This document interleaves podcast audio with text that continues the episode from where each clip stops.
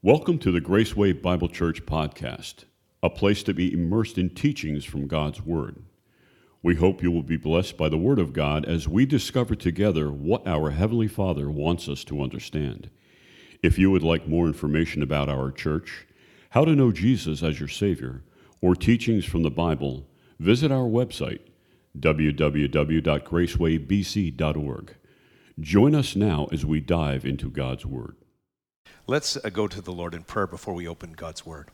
So, Father, as we continue to grow and, uh, and serve, and not just grow in numbers, but grow in our spiritual lives, we ask, Lord, that you would continually remind us that your Word is central to everything that we do, that we are committed to your Word and the power of it to change our lives.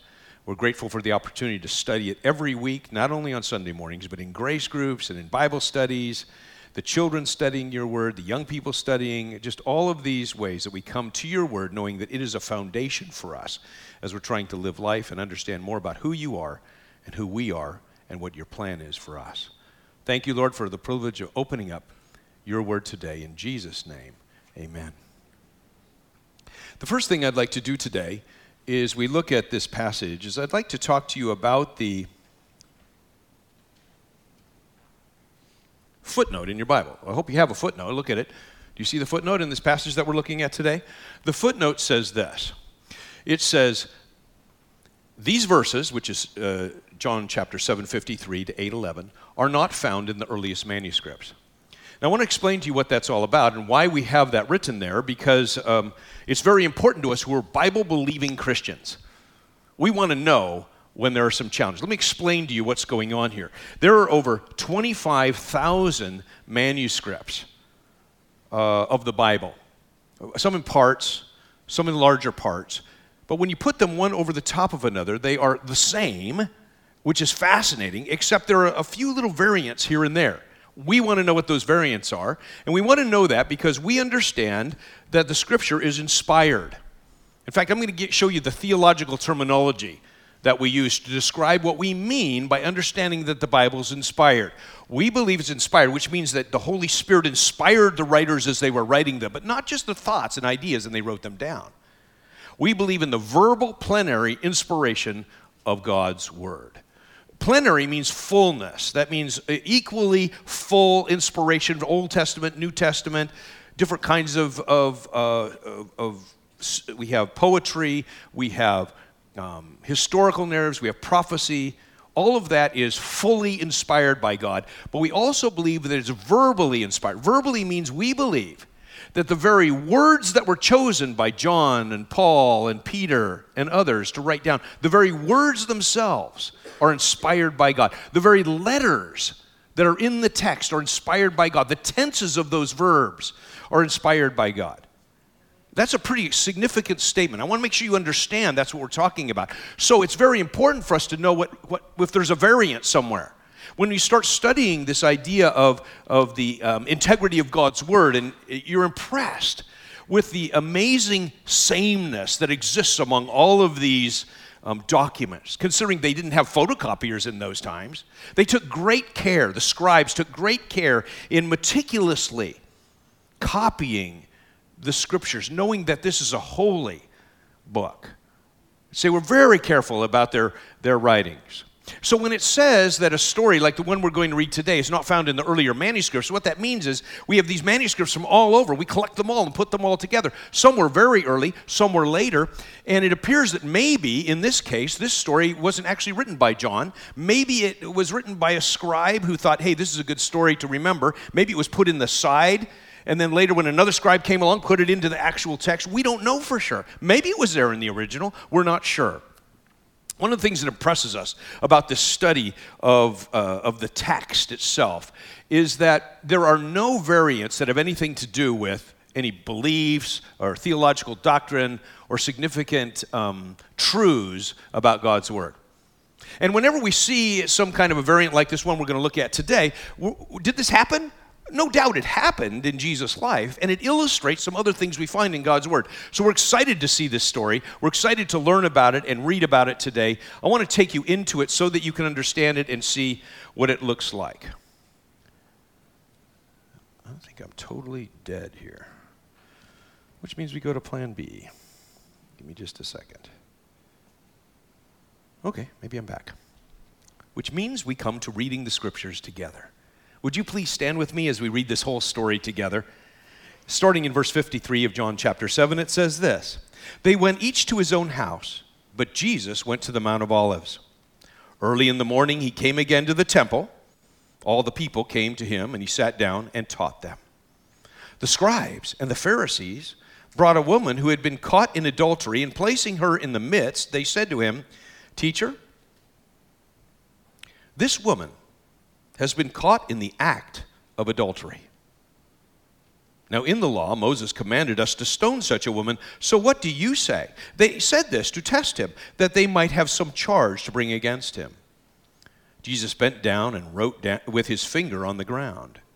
And as they continued to ask him, he stood up and said to them, Let him who is without sin among you be the first to throw a stone at her. And once more he bent down and wrote on the ground. But when they heard it, they went away one by one beginning with the older ones, and Jesus was left alone with the woman standing before him. Jesus stood up and said to her, Woman, where are they? Has no one condemned you? She said, No one, Lord. And Jesus said, Neither do I condemn you. Go, and from now on, sin no more. You may be seated. There are two meetings here we want to talk about, and thus I think we come back to two applications for our lives today. Meeting number one is, is Jesus meeting with the scribes and the Pharisees. The second meeting is with, with the woman alone.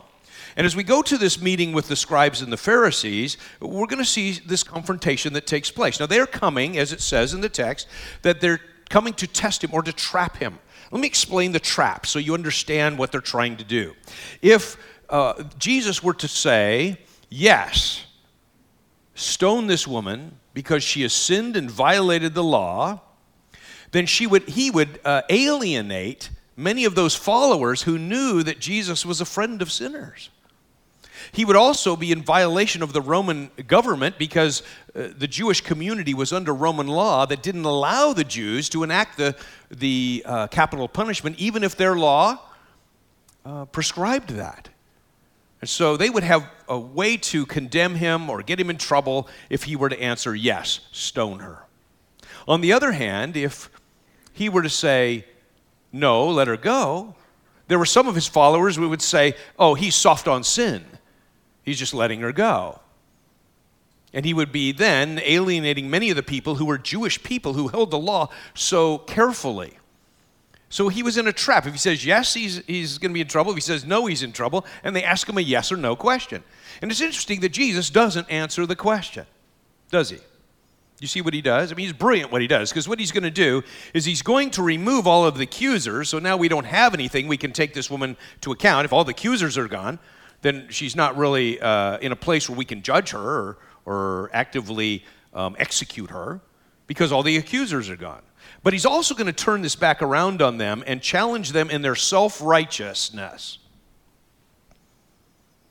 And that's what I, I spent some time in my own life this week, you know, self righteous. I want to be careful not to be self righteous.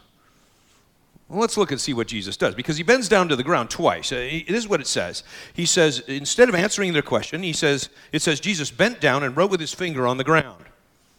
And as they continued to ask him, he stood up and he said these words Let him who is without sin among you be the first to throw a stone at her. And once again, he bent down and wrote on the ground.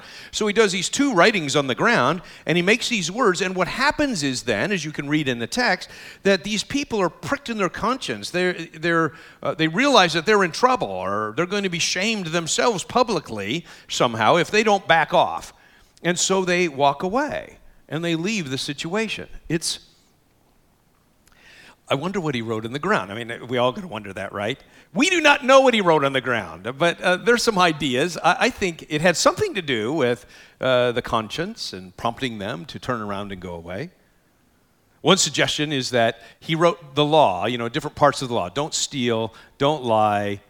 Um, and he wrote these down on one side. Then he stood up and he says, anybody who's without sin, they can cast the first stone. Okay? Then he writes down, sits down, maybe the second time he, when he bends down, he writes the person's name next to each one. And when he writes those names down, the guys are going, Whoa, he knows that? Whoa. and they don't want to get shamed, so they're quick to uh, move out of the way. Another idea, and this is all conjecture, but I thought it was interesting. Maybe he wrote down on the left, he wrote names of women. He just wrote down a bunch of names of women, and on the right hand side, when he bent down again, he wrote their names next to these women. Maybe they didn't commit adultery, but maybe they were looking at that woman, or maybe they had a conversation with that woman that was private that nobody knew about, and they're going, oh, oh, I think I'm going to step back from this now. Jesus is challenging their self righteousness. What is self any, self righteousness anyway? I, I think the first part of self righteousness is being right. And I'm thinking, uh oh, that's me. Yeah, I'm right. Most of the time, I'm right. I'm certainly right when it comes to knowing that Jesus Christ is the only way that we can experience salvation. So sometimes people who are not believers say, You are so self righteous. You're so intolerant of other people and their beliefs. You are just being self righteous. I don't think that's what self righteousness is, but it is true that when we're right or we believe we're right, we are very close to being self righteous, which means that all of us as Christians need to be very careful about this self righteousness. It's not just theological issues, okay, but it has to do in a family. Did you know there's a right way to put that toilet paper roll on the toilet paper roller? Or do you know there's a right way to handle our finances here in our family? There are a lot of spouses who get angry with each other and they're self righteous because they know the right way to manage finances. They know the, the right way how to park the car, the right way of when to get gas in your car, or whatever it is, okay? So there's a lot of um, times that we believe that we're right. I believe I'm right most of the time, which means that I am in danger of a self righteous attitude. But self righteousness isn't just being right or believing you're right, it also has this idea that I believe I'm better than you because I'm right. And we have this attitude that says, I'm better than you because I'm right, that's when uh, self righteousness takes effect in our lives. And there are times when that happens in a family. Oh, I can't believe you're doing it. It's this kind of treating someone with disgust. So if you would just do it this way, and so we're kind of looking down on someone else in a marriage relationship because we're right. Ooh, we got to be careful with this, I think, especially those of us who think we're right most of the time. I think that, what was that now? Come on. Were you saying that about your, your husband there? Okay. Anyway, what we need here is we've got to have an attitude. See, I do think we can speak boldly about our salvation experience. We can tell people there's only one way to get to heaven. But we have to be careful about looking at someone else and say, I'm better than you because I know how to get to heaven. That's a whole different response. Do you know why these guys left? These guys left the situation. They left because they came in contact with their own sin. That's why they left. See, I think it's very important for us as Christians to come in contact with our own sin nature. In fact, I think studying the sin nature is really helpful for us because it's the practical application of studying the sin nature is humility in our lives. I'm not as great as I think I am. And whenever there are differences, whether they're differences in the church or differences in the family or differences even politically, sometimes we can look at others and say, ah, oh, those people are so, and we fill in the blank. Because we think we're better than they are somehow. We have to be so careful about thinking we are better than other people in this whole self righteous attitude. This is not a, uh, a, story alone in the Bible. Jesus was trying to teach this regularly to the Pharisees and describe this to them. He says in Matthew 7 3 and 4, Why do you see the speck that is in your brother's eye, but do not notice the log that is in your own eye? Or how can you say to your brother, Let me take the speck out of your eye, when there is, a, a there is the log in your own eye? But see, we don't see the log in our own eye. My wife regularly says, Hey, can I clean your glasses for you? It's bothering me. I don't see my glasses are dirty, but it's bothering her that my glasses are dirty, so she's very gracious and cleans them for me. I think sometimes it, the things are so close to our own eyes, we don't even see them. We have to be very careful, I think, in this whole attitude that we are better. We are not better than someone. And it has to do with knowledge that we think we have a knowledge issue, or sometimes it's our lifestyle. You know, there's things that I don't do, which make me so much better than those people who do them. Or some things that I do in my life that other people don't do, which makes me better than. When I do that, that's self righteousness. And so I look at these guys, these Pharisees, and I say, I'd never want to become a Pharisee. And I think, whoa, whoa, maybe I'm enacting a little bit of self righteousness in my own heart. I just think this is a really tricky area in our lives. I think we're closer to self righteousness than we imagine much of the time. I think one of the key passages that helps us understand more about what I'm saying here about self righteousness is this passage in Luke where Jesus also told this parable to some who trusted in themselves that they were righteous. That's the first thing. Then they had the right. You know, I got the right a lot of times, I'm in the right. And treated others with contempt. That's the two things that make self righteousness. Not only do I think I'm right, but I judge those people in my heart. I look down on those people and I, I think I treat them with contempt because I'm better than them, is the idea. Mm, man, I need to be careful. Here's the story two men went up into the temple to pray, one a Pharisee and the other a tax collector. The Pharisee, standing by himself, prayed this way God, I thank you that I am not like other men who are extortioners, unjust, adulterers, or even like this tax collector over there. I fast twice a week. I give tithes of all that I get. But the tax collector, standing far off, would not even lift up his eyes to heaven, but beat his breast, saying, God, be merciful to me, a sinner. God, be merciful to me, a sinner. This has got to be the key here. Lord, I am a sinner, and let me never lose touch with the fact that I am a sinner, and your mercy has allowed me to get where I am today, to have a lifestyle that is right, or to, to understand you with rightness, or to be right in something. It's only by your mercy. I am a sinner. God, be merciful to me, a sinner. I tell you, he says, this man went down to his house justified rather than the other. For everyone who exalts himself will be humbled, but the one who humbles himself will be exalted. Humility is one of those qualities that we must have along with the truth.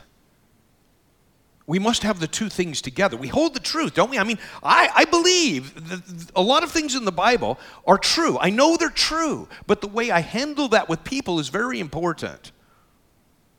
Paul says in, in 1 Corinthians 8, he opens up the idea and he says, All right, guys, let's talk about food offered to idols. He says, Every one of you has knowledge, and knowledge puffs up. Well, sometimes we think we know something, and that something that we know can cause us to become arrogant in our lives. When it comes to food offered to idols, what they would say is, Look, I don't have any problem eating the food offered to idols. It's sold at a discount in the marketplace because it's already been sold to idols. But idols are nothing. I don't have any problem eating that food. Uh, that's fine. If I and those other people that won't eat the food, you know, eh, forget them. I'm just going to go ahead and eat the food. And so there was this, this attitude about knowledge. I have more knowledge than they do. Therefore, I'm right, they're wrong, and there's this attitude of contempt. Or it was the other people say, "Oh, I would never, I would never eat food that was offered to idols because it's contaminated, not physically, but it's associated with idolatry. I would never look at those people eating that food offered to idols. And do you see the attitude that comes with whatever we believe is true? Mm, you know, I need to be careful. This is a sermon for me. You know, the, here's when you know you're being self righteous is when you want to call somebody a name. If you, if you ever call somebody a name, then you know Self righteousness is right there. That's what Jesus says in the Sermon on the Mount. Let me read it to you. He says, You have heard that it was said to those of old, You shall not murder. And I know that, okay? We all know we don't murder, we know that's wrong. And whoever murders will be liable to judgment. But I say to you that everyone who is angry with his brother, oh, getting a little close here, will be liable to judgment. Whoever insults his brother will be liable to the council, and whoever says, You fool, calls him a name, will be liable to the hell of fire. I go, wow. Self righteousness is closer than I imagine. And so we look at these passages about the Pharisees and we say to ourselves, boy, they sure are bad guys. No wonder Jesus is attacking them.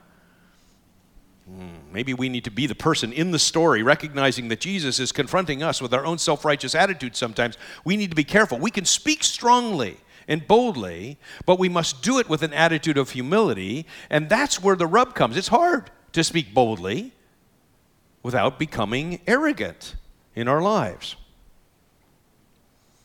A fascinating study of Jesus and, and these guys that go away now because they, they come in touch with their own sin.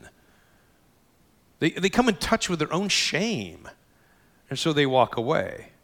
And I think we all need to be in touch with our a sinful nature and recognize that that sinful nature has the potential to lead us into a path that would be just as degrading as those people that we're judging.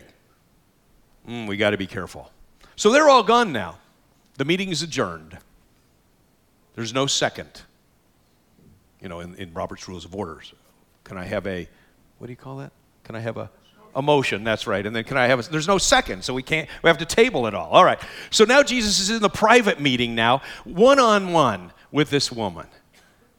So we're going to switch applications now. We're going to switch applications from the self righteous attitude that I need to be careful of. Now there's this other attitude I can have that shame in my life.